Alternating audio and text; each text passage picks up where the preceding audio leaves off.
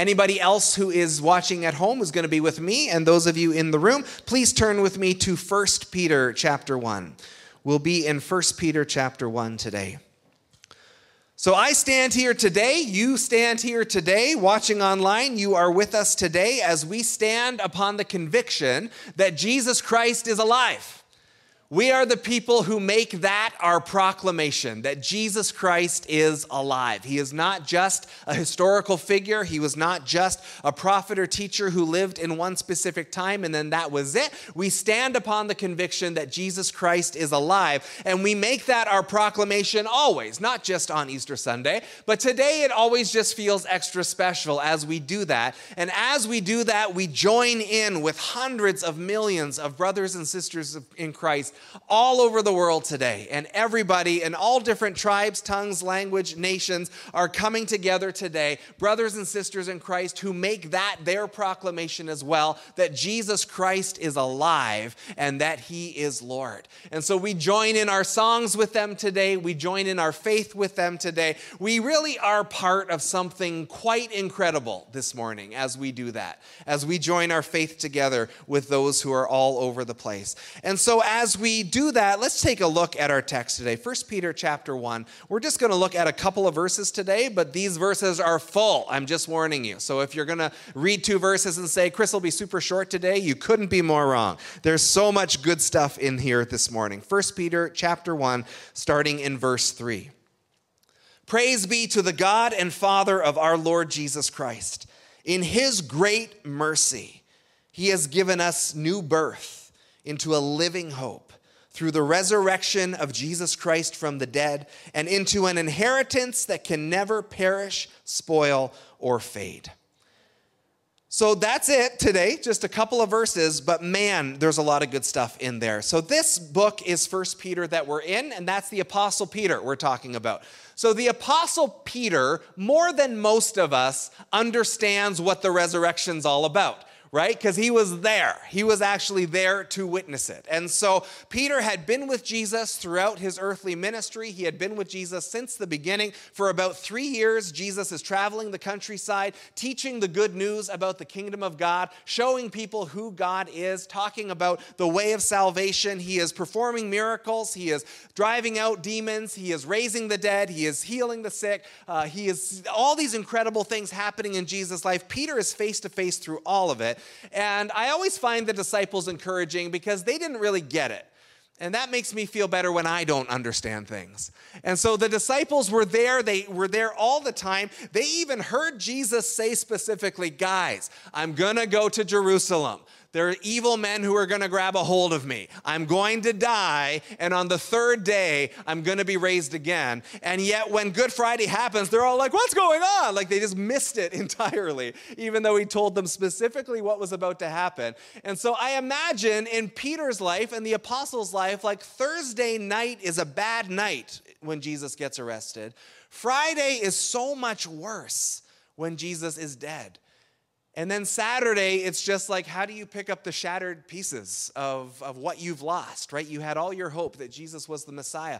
And on Saturday, you're sitting there and it's all done and it's all over, and, and you don't know uh, what the next day is going to hold. And yet, then Sunday happens. And so the women go to the tomb and they are there in order to take care of the dead body. They weren't expecting anything else, they were expecting a dead body to be there. And so they go with their spices, and they used to go and they would anoint the body because it would keep it from smelling too bad and it would keep it preserved a little while longer. So they are going to take care of the dead body of Jesus Christ. And as the women arrive at the tomb, there's an angel there, and he has one of the greatest lines in all of Scripture. He says, Why are you looking for the living amongst the dead? He is not here, he is risen. And so the women go. Jesus tells them to go, or the angel tells them to go, depending on which gospel it is, and they go and they are given this task. The women are the first ones to proclaim the gospel that Jesus Christ is alive. And they come back to the disciples, and the disciples honestly don't believe it. And in some ways, you can't blame them, although you would think something would have triggered of like, hey, Jesus did say that was going to happen.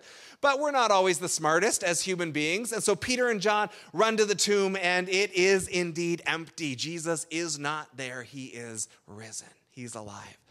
So when Peter talks about the resurrection, this is a guy who knows what he's talking about. This is a guy who was there front and center at zero hour as it was happening. And the resurrection changes Peter's life dramatically. Peter, who had been kind of the a little bit lippy, a little bit arrogant, wasn't always listening to Jesus, at times trying to tell Jesus what he should do. And then when Jesus gets arrested, Peter, who just bailed entirely, I don't even know him, to save his own skin. The resurrection changed everything for Peter. It transformed him into a completely different person.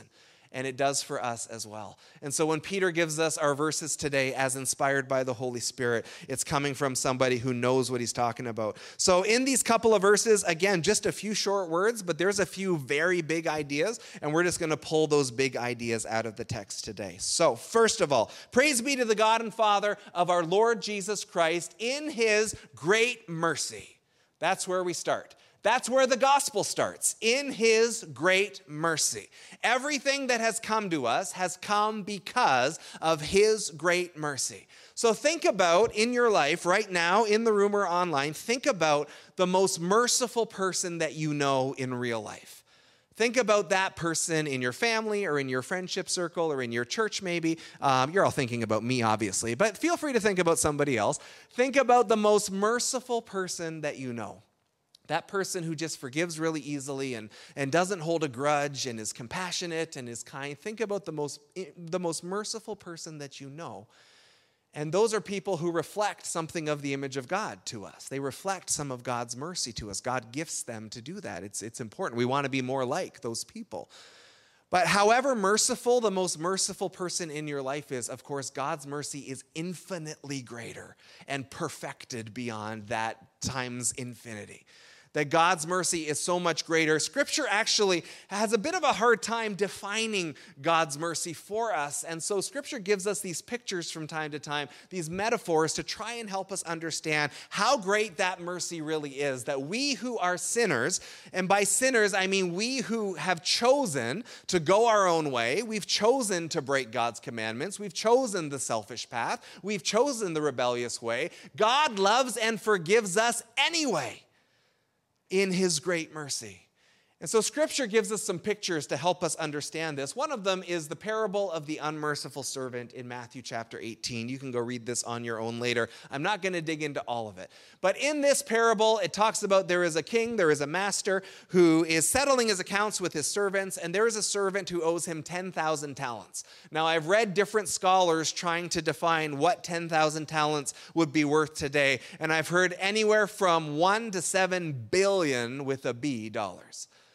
So this servant, I don't know what he did. I don't know how you possibly lose that much money. And it's a it's a story obviously. It's not real life. But this servant has found himself in a place where through his bad choices and his bad management, he owes his master billions and billions of dollars and he's just a servant. There is no possible way that he's going to be able to pay this back. It is an impossibility. And so the king, in the name of justice, says, All right, well, you're going to be sold, and your wife and children are going to be sold, and everything you have is going to be sold. You are going to be uh, put in this place until you can pay me back. Like, this is something that you need to make right. And the king is not wrong in saying that. That's fair, right? The master is the one who's out the money, and the servant is the one who lost the money. And so the servant should have to deal with that. But it's still it's an impossible debt. Like he's basically saying, life sentence for you. This is never going to get better because you will never be able to pay back these billions and billions of dollars. And so the servant falls on his knees before the king and says, Please have mercy on me, and I will pay you back. Now, he's, he's not going to, right? It's not possible. He's not going to be able to pay him back. But please have mercy on me. And it says that the master was so moved by the pleas of his servant that he forgives the entire debt. Not like, let's make a payment plan or let's figure out how I can get at least some pennies off the dollar. Not, hey, what can you do to, to kind of make this right? Just free and clear 100%. You are not going to owe me a thing forever. That billion dollar debt that you were never going to repay anyway, you don't have to repay a penny of it. Wiped clean. That is great mercy. And so the servant does not do well from there, and you can go read that story on your own. Another picture scripture gives us comes from the psalmist, Psalm 103, verse 12. As far as the east is from the west, so far has he removed our transgressions from us. So far has he removed our sins from us. And again, we are the transgressors. We are the ones who made that choice to do whatever we did. We are the ones who are sinners. We are the ones who are selfish. So we did those things, and by justice, we deserve whatever the consequences of those things are. But He has removed that from us and has put it as far away as east is from west. There's a little poetry in there to help us understand it because, of course, how far apart are east and west? Well, east and west don't ever touch. They are opposite directions. You can't go west far enough and finally run into east. It just it's an impossibility. It's saying he's removed our sin from us to the place where it doesn't touch us anymore.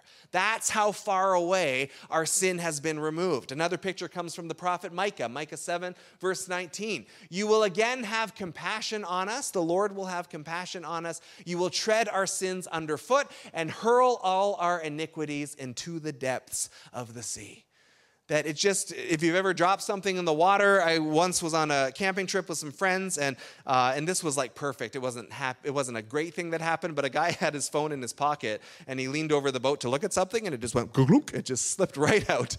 And we watched it slowly swirl down and we are in like 80 feet of water and it just at a point you just couldn't see it anymore and it's like well that's just gone now from your life right? We're not getting scuba gear and trying to find it in this huge lake in 80 feet of water. That's just gone. And that's the picture that God, God takes our sin and it's like he throws it into the depths of the sea. You're not seeing it anymore.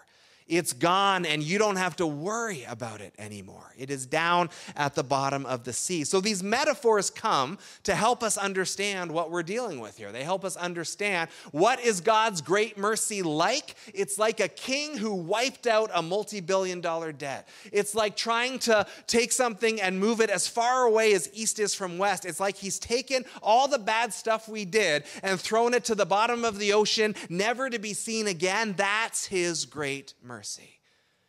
And the Word of God says in the book of Titus, this is one of those just gospel in a nutshell verses. Titus 3, verse 5 He saved us. He saved us, not because of righteous things we had done, but because of His mercy. He saved us because He is merciful. That's why we're here. That's why we're forgiven. That's why the cross and resurrection lead to our salvation because of His great mercy. The gospel starts there. So that's where this all begins. That's big idea number one. This, the praise be to the God and Father of our Lord Jesus Christ in his great mercy. His great mercy is the motivator and the executor of everything he has done in the cross and in the resurrection. His mercy is at the root of all of it, and it's that mercy that saves us. In his great mercy, he has given us new birth he has given us new birth. And that's a picture that the New Testament uses for those of us who follow after Jesus. And when someone's pregnant, when new birth is coming, if you've had your own kids or if you've been around people who've had kids, you remember that there's something exciting, there's something fresh, there's something new. New, new life is happening. Pastor Sarah in our church is pregnant. I don't know if you knew that because it's everywhere. We talk about it all the time. But that's what happens with new birth. You talk about it all the time. It's always exciting. And every time we see Sarah, you want to know how is she doing? And oh, the baby's kicking. And that's amazing. And how far along? And when do you find out what gender you're having? And how much longer till you get to actually meet that little one? It's so exciting. New birth is always exciting. And Jesus said that when we follow him, when we experience this forgiveness, when we experience this mercy, it is that profound a change that comes into our life. There was a time when we were all in our mother's womb, and then life started. We were born, right? Boom. Life has begun. Breath entered our body. We wailed for the first time. Our hearts were beating like we were we were alive, fully alive, separate from our mothers. We the life that we were meant to live on earth began. And I, I mean, we do believe life starts earlier, but in terms of where we are actually living out our lives, it begins there. And what happens to us when we receive this great mercy is that profound a change. Jesus says in John 3, verse 3 Very truly I tell you, no one can see the kingdom of God unless they are born again. No one sees heaven unless they're born again. And that's where we get the term born again Christian. And Jesus in this chapter is talking to Nicodemus, and Nicodemus has a hard time understanding born again. What does that mean? That's a, you know, it's, it's familiar to us if you've been around church for a while. But if someone who you didn't know very well was talking in metaphors like that, you would think that was a little strange. Nicodemus says, I've been born. What does it mean to be born again? And Jesus says, No, you have been born in the natural. You need to be born again of the Spirit that when you receive the mercy of the Lord, when you acknowledge, I'm a sinner who needs mercy, I need my sins forgiven, I'm a sinner in needs of saving, and I can't save myself, when we have that revelation that Jesus is the Savior who can save us, that His great mercy is the thing that saves us, and we say, Lord, forgive me of my sins, I need that forgiveness, I need that mercy, and I will follow you as Lord, when that happens, it leads to a change in our lives so profound that it's like life starting over again. And as we move forward, as we meet Jesus, and as we respond, before Jesus, I'm a sinner. I am lost in my sin. I am hopeless in my sin. Before Jesus, I am living for myself. I am living selfishly. I'm doing whatever I want to do. Before Jesus, I am living entirely in the grip of that. But when I say yes to Jesus, now everything changes. Now He's Lord. And now my whole life is framed after Him. I am living my life for Him, with Him as Lord. That's new birth. And for some of us, we remember a moment where that happened. And, and that's my story. At 18 years old, there was a moment where it was like my life had a before Jesus and an after Jesus, right? There was my sinful life and there was my new birth life. My wife doesn't have a specific moment. She just had a time where she began to read the Bible and start attending a church. And somewhere along the way, she came to faith in Christ. She can't point to a specific time. Some of you, it happened when you were five years old and you don't remember kind of a before and after, and that's okay as well. There's no right way or wrong way that it happens. But the point is that when we are born, we are born in our sin and we live out our sin. When we come to Jesus, life starts over at that point. We are now followers of Christ. Our life has a before and an after. Whether it's a specific moment or more of a season doesn't matter. That we are living our lives differently from now on. Our lives are realigned to Jesus Christ as Lord. So, our God, in His great mercy, has given us a new birth into a living hope. Into a living hope. And hope is a word, it gets used in lots of different ways. And a lot of the ways we use it, uh, even culturally, when we talk about hope, is that it doesn't really mean what the Bible is getting at when the Bible talks about hope. We often use the word hope when we say, like, I hope so. And it's not really an overly faith filled word, it's more of a, like, oh, hope it works out. And it's, it's kind of a wimpy word. It's kind of a wussy world, word. It's like, are things going to get better? Oh, I don't know. I hope so. It's like, well, it doesn't sound very hopeful when you say it that way, and that's not really what the word is getting at. Here is a biblical definition this is biblical hope. Biblical hope is an eager and confident expectation. Not a Hail Mary, not a if it works out, not a hey, if things break my way. It's an eager and a confident expectation. It's to engage God in His Word and believe that those things are actually coming to pass, not just in a way of like, well, I've read the Bible, hope I make it to heaven. It's no, I eagerly and confidently expect that I'm going to be there because of what He has done. It's not a wussy word. It's an incredibly powerful word. When we use the word hope in the biblical sense, that's an incredibly powerful word. Where we say not just if God wills it or not just if it's something that happens to work out the way I'm hoping it'll work out. It's like, no, I, I read the word. I do my best to understand the word. I trust the word. And I eagerly and confidently expect he will be true to his word with eagerness and confidence, not, hope so, but I eagerly and confidently expect this. Proverbs 13 12 says this Hope deferred, hope put off, hope delayed makes the heart sick, but a longing fulfilled is a tree of life. Proverbs 13 12. And, and we live that, right? That's part of what's hard about living in this life that we live in, is that hope does get deferred right? We hope for something and it doesn't happen, or it doesn't happen the way that we thought, or it doesn't happen as quickly as we thought. And so hope does get deferred at time. And who has not felt that heart sickness? Right? That's part of living life in this in between state between the fullness of heaven and the fullness of the earth that we are walking on, is that not everything always goes the way we want it to go, and not everything happens in the timing of how it's going to happen, right? We got some bummer news on Thursday as it relates to Ontario and a shutdown. It's like, ah, we, we were doing good, and then we're not doing good, and then we're doing good again, and it's a bit of a seesaw. It's like hope deferred. Oh, I thought we were getting through this, and we're just not there yet. Oh. The heart gets sick when that happens. Or I really felt God put in my heart that something was going to happen and it's not happening yet. And I've been praying for years and years. Or there's a loved one I've been praying for to come to know the Lord and that's not happening. And I'm just holding on and I'm waiting, hope deferred. And we, we all know what that heart sickness feels like because it just feels like, oh, it just gets kicked down the road again and, and it's not happening. And Lord, your word says this, and why am I not seeing it? And you've promised this, and why am I not seeing that? And yet, the promise for those of us who follow after Jesus is that we have a living hope. We have a living hope.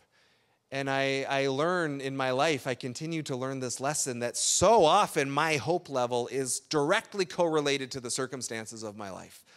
And when things are going well, I've got lots of hope. And when things are delayed or struggling, I, I have a harder time holding on to hope. And yet, there's a picture given in the resurrection where it's like our hope is not dependent on anything in our lives that are circumstantial because Jesus is alive all the time. And our hope is there all the time. And so, as we trust in Him, we have a living hope because we have a living Savior, because He's alive. And all throughout human history, people have put their hope in other heroes and in other philosophers and even other religious leaders, and they all died. And when those people die, then hope in them has to die as well because they're dead and they can't save you anymore. They can't deliver your nation. They can't lead in the way that you want. But that's what's different about us is that our Savior lives. And because He lives, our hope is alive. Because he lives, we can know him, not just know about him, we can know him personally. Because he lives, we can hear his voice, we can know his presence, we can feel the leading of the Holy Spirit because he is alive. I have wonderful people in my life who are followers of Jesus who have gone to be with the Lord already. They have passed away. And, and I can't have that with them in the same way like I have with Jesus. Even though we trust we will see them again, Jesus we encounter now. Jesus is alive and gives us his Holy Spirit now. We can experience him now. Because he lives, I can face tomorrow. Because he lives, all fear is gone. Because I know he holds the future, life is worth the living just because he lives. So, in his great mercy, he has given us a new birth into a living hope through the resurrection of Jesus Christ from the dead. And that's where, like the resurrection, all bets are off. The game changes entirely from this point on, right? Everything is different after this event in world history. Many years ago, I got to hear Tony Campolo preach, and Tony has a famous sermon, uh, and you probably will know this line even if you haven't heard the sermon. But the sermon's called It's Friday, but Sunday's Coming. It's Friday, but Sunday's coming. And he talks about on Friday, on Good Friday, hope seems deferred, right? Everything is falling apart. Jesus was the Messiah. They fully believed he was the Messiah. His disciples were looking to him as the Messiah. They were confessing that he is the Christ, the Son of the living God. And then Friday, everything falls apart. And the one that they were putting all their hope in, he's coming to set us free. He's coming to be the king. He's coming to set up the kingdom. And he's dead on a cross and in a tomb by Friday night. And Saturday, like we don't, we don't, in our tradition, other traditions of the church put a lot of emphasis on Holy Saturday. We don't really. A lot of uh, more contemporary churches don't. But that in between time, between Good Friday and Sunday morning, where, where hope really feel like you have to wake up that morning as the disciples and you have to make sense of your life because everything that you thought just in your view, just got turned upside down. You don't understand what's coming. You don't know about the fullness of Sunday that's on its way. But there is a time in life where it feels like Friday. There's a time in life when hope is deferred. There's a time in life when things are not going well. There's a time in life when it's not panning out the way that we thought it would pan out. There's a time of disappointment, and there's a time of weeping, and there's a time of grieving, and there's a time of lament. There's a time for Friday. Friday is a day of suffering. Friday is a day of struggle. But our story, our testimony is that it's Friday sometimes, but on Friday we know that Sunday is still coming. Easter Sunday is still coming. For us, resurrection is always the end of the story. Whatever we are going through, and we won't taste the fullness of that until we get to heaven, but one way or another, resurrection is always the end of the story. God always wins. Light always wins. Life always wins because Jesus is the Lord of life and the grave couldn't hold him in. And so there's a scripture verse I bring up every Easter. I bring it up lots of other times as well. It's one of my favorite verses in the whole Bible, Acts 2:24. This is Peter, our author today, preaching the first gospel sermon of the first church service, Acts 2:24. It says that God raised Jesus from the dead, freeing him from the agony of death because it was impossible for death to keep its hold on him. And I just love the poetry of that line. I love the power of that line that Satan is evil and Satan is the tempter, and we are sinners in our nature, and so we are happy to partner with him in that stuff. But Satan's great snare is sin, but his end game is death and the wages of sin is death. So if Satan traps us in sinfulness, then death is our end. That's just the way that, that he's got it. And so that is the way the world was. That the wages of sin is death. And so we sin, and so we are, are worthy of death. That's how that story would end. And for Satan, that was his final trump card. That was the best thing he had to play because even the most righteous people on earth in the Old Testament, David and Abraham and others, uh, they died eventually. And so, no matter what good they were doing for God, no matter what good they were doing for God's people, death was the end, with all of its finality, that those people could still be taken off the earth and they could stop having an influence on the earth. And so, Satan's great card, his final weapon, was always death. Death was the final thing, and, and there was nothing that could be done about that. It just everybody died, and that was just the end of that story. But there's not an end to the story like that when God's the one actually writing the story. And if, if death was Satan's best card, God had a better card. God just had a better card called resurrection. So years ago, I was at a men's retreat I pastored at the Pentecostal church in Amherstburg, and once a year we would go up to Chesley Lake, which is up in the Bruce Peninsula. Some of you would know the camp. It's a Mennonite camp, actually. But it has a little nine hole golf course there and cabins and stuff. And so there was a men's retreat where a bunch of churches would get together. And so every fall we would go up for a couple of days and play some golf. And in the morning and evening there would be uh, worship time and teaching time and everything. And so uh, it was just good Jesus time, good hangout time. I don't really golf, but I learned how to golf up there, and I have really good memories about that place. So there was free time sometimes sometimes. So one afternoon during free time, uh, our group of guys from our church started a euchre tournament. And I actually didn't know how to play euchre. I just never played it before. It was just not a part of my life. And so they're teaching me how to play, and there was like a perfectly even amount of people, which you need for euchre. And so it worked out that if I could learn how to play, then we could actually play. And so I was playing, and I was awful. I just it was having a hard time picking up the game. No one wanted to be my partner at all, and I was the guy playing, going like, "Can I do this?" Because I just didn't know what I was doing and just always like, can I do this? If he does that, can I do this? And they were all getting annoyed with me and making fun of me. And one, one of the young guys said, We love you, Pastor, but you suck at this. And everyone laughed, and then that became a running joke. And it was true, but words, right? That wasn't fun. And so I started to pick it up. I got a little bit better, and I still wasn't great. But we came to our last game, and all the other games going on around us had stopped. And so it was just me and my partner playing against two others. And so everyone had kind of gathered around. There was 15 or 16 of us. And as we were sitting there playing, uh, this is we were down to game point. It was nine to nine, and so we were we were almost there. Whoever won this hand was going to win the whole game. And then my team took two tricks. Their team took two tricks. So now we're down to the final, final, final. Everyone has one card left. And so whoever wins this last trick is going to win the whole game. And so everyone's gathered around. Now, what I know that no one else knows is I have the trump card. I have the right bower, and it hasn't been played yet. And so I know no matter what happens next, we win. No matter what happens, it doesn't matter what and how well anyone else plays at this point, we win. It is, it is preordained by the card that I was given. It is, it is carved in stone. I can only win. I cannot lose. And so it doesn't matter if anyone else plays a really good card, I've got the best card. And so everyone knows that the trump card hasn't been played yet, but nobody knows who has it, and I get to go first. And so I was so cocky about it because they'd all been so mean to me. And so I would just like sat back in my chair, I took my time, I looked at my card, I kind of went, and then I flicked it like that. And the world went slow motion for a minute. The card flew, and the trump card landed upright and went in the table. And everyone around went, ah! Grabbed me and they're shaking me. And it was so exciting. It was such a great moment. I don't remember any Bible we talked about that weekend at all, but I remember that moment profoundly. And it didn't matter what anyone else did, I had the final card. I had it. I just, I had it in my hand. It was not possible to be beaten on that hand.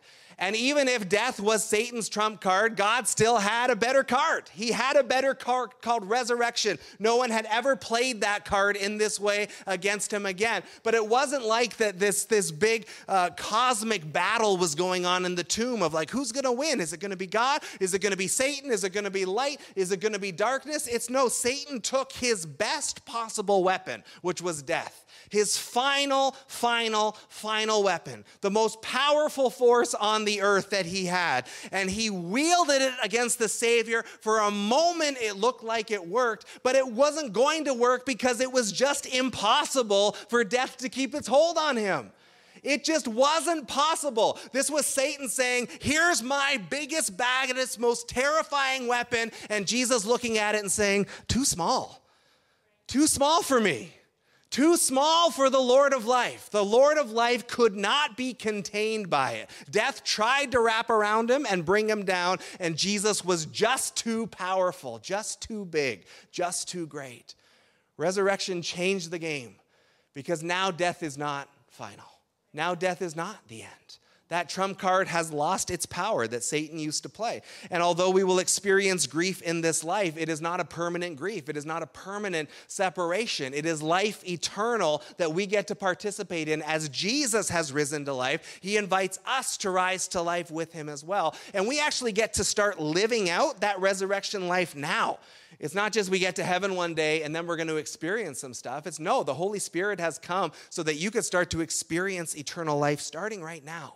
You can know his presence now. You can know him now. You can experience him now. We don't have to wait for it. So we are not people of despair as followers of Jesus. We can't, no matter what we're going through. Death has been overturned. Life is eternal for those of us who follow after him. So we are not a despairing people. We are not a hopeless people. We are not a faithless people. We are not a grumbling people. We're not a complaining people. We're not a cynical people. We are hope filled people because Jesus is alive. There's an American theologian named Frederick Buechner, and he says resurrection shows that the worst thing is never the final thing.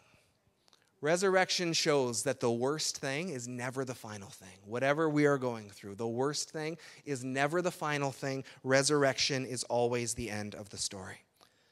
So, in His great mercy, He has given us new birth into a living hope through the resurrection of Jesus Christ from the dead and into an inheritance that will never perish, spoil, or fade. Any inheritance we get on this earth will end at some point. Either we'll spend it all or it'll disappear, or we'll die and we won't get to enjoy it anymore. This inheritance is a whole other level. And inheritance is something that always comes to us as a gift, right? You don't earn your inheritance. Somebody passes away and they take what they've earned in their life and they give it to you as a gift. I've never received an inheritance yet in my life, but it is something that comes to us as a gift. We don't earn it. I mean, if you kill your parents, I guess you earn it a little bit, but we're, we're not in favor of that. I'm not endorsing that. This may be controversial, but Meadowbrook is anti murder, just so we're all clear on where we're at. Inheritance, like if something comes to you, your parents pass away, or grandparents, or whoever passes away, it comes to you. They did all the earning, right? They earned that and it comes to you freely. It comes to you as a gift. And scripture says that Jesus has earned certain things because of the life that he lived, and because he went to the cross, and because he was obedient to God, and because he was faithful unto death. Jesus has this incredible inheritance. And the, the blessing of the, everything that we're celebrating today isn't just that we get to share in the resurrection, it's that we get to share in the fullness of the inheritance of Jesus that every blessing that he earned through the cross and resurrection, he chooses to share that with us. Come on up, worship team. We're going to wrap up here. It always comes to us as a gift, and it's always something that is not earned by us. Romans 8 17 says, Now, if we are children of God, if we have said yes to Jesus, if we have come back to the table of the Lord, if we have eternal life in Him, if we are His kids, then that means we are heirs right? Because the father's the king, and kings have kids, and the kids get to share in the kingdom. The king, kids get to share in the wealth of the kingdom. So if we are God's kids, then we are heirs, heirs of God, and co heirs with Christ if indeed we share in his sufferings in order that we may also share in his glory. In other words, if we persevere, if we press through, we've been talking about that a lot as we've gone through Revelation the last number of weeks. If we keep pressing on, if we are faithful to keep going. And so we are heirs of God, co heirs with Christ. There's a song that we sing often on Good Friday uh, called How Deep the Father's Love for Us. And there's a line in there that gets me every time, which says, Why should I gain from his reward? That's what the inherent that's what we're talking about. That's inheritance. Why should I gain from his reward? He gets eternal life. He gets the glories of heaven. He gets to rule and reign. He shares that with me. Why should I gain from his reward? I cannot give an answer, but this I know with all my heart. His wounds have paid my ransom. That as if the new birth wasn't enough, as if the living hope wasn't enough, as if the resurrection wasn't enough. It's also, hey, here's some inheritance for you on top of that. Every spiritual blessing in Christ is now yours, and you get to walk in that now. The, the good news just keeps going and going and going and going. So praise be to the God and Father of our Lord Jesus Christ. In his great mercy, he has given us a new birth into a living hope through the resurrection of Jesus Christ from the dead and into an inheritance that will never perish, spoil, or fade. There's a book called The Jesus Manifesto by Leonard Sweet and Frank Viola, and they say this This glorious Jesus defeated death, the grave, the curse, the entire world system, sin, Satan, and all condemnation. He slew shame he conquered guilt and he shared his everlasting victory and towering triumph with you. And we celebrate that all the time, right? We need to celebrate that all the time. But it all feels just much more poignant on Resurrection Sunday as we take time to remember the fullness of not just the cross, but the resurrection and every blessing, every good thing that God has released into our lives because of what Jesus has done. And that solid, rock solid, living hope that we get to stand on because our God is living, because Jesus is alive, and how that changes everything. So we're going to worship him again before we go. We're going to sing that song, Living Hope, again. Uh, the first time we sang it, maybe you were getting the hang of it, but we really wanted to be able to jump into it again in light of the word that we've read today. So would you stand with me, please, in the room as we get ready to sing online? As you join with us, the words will be on the screen for you as well.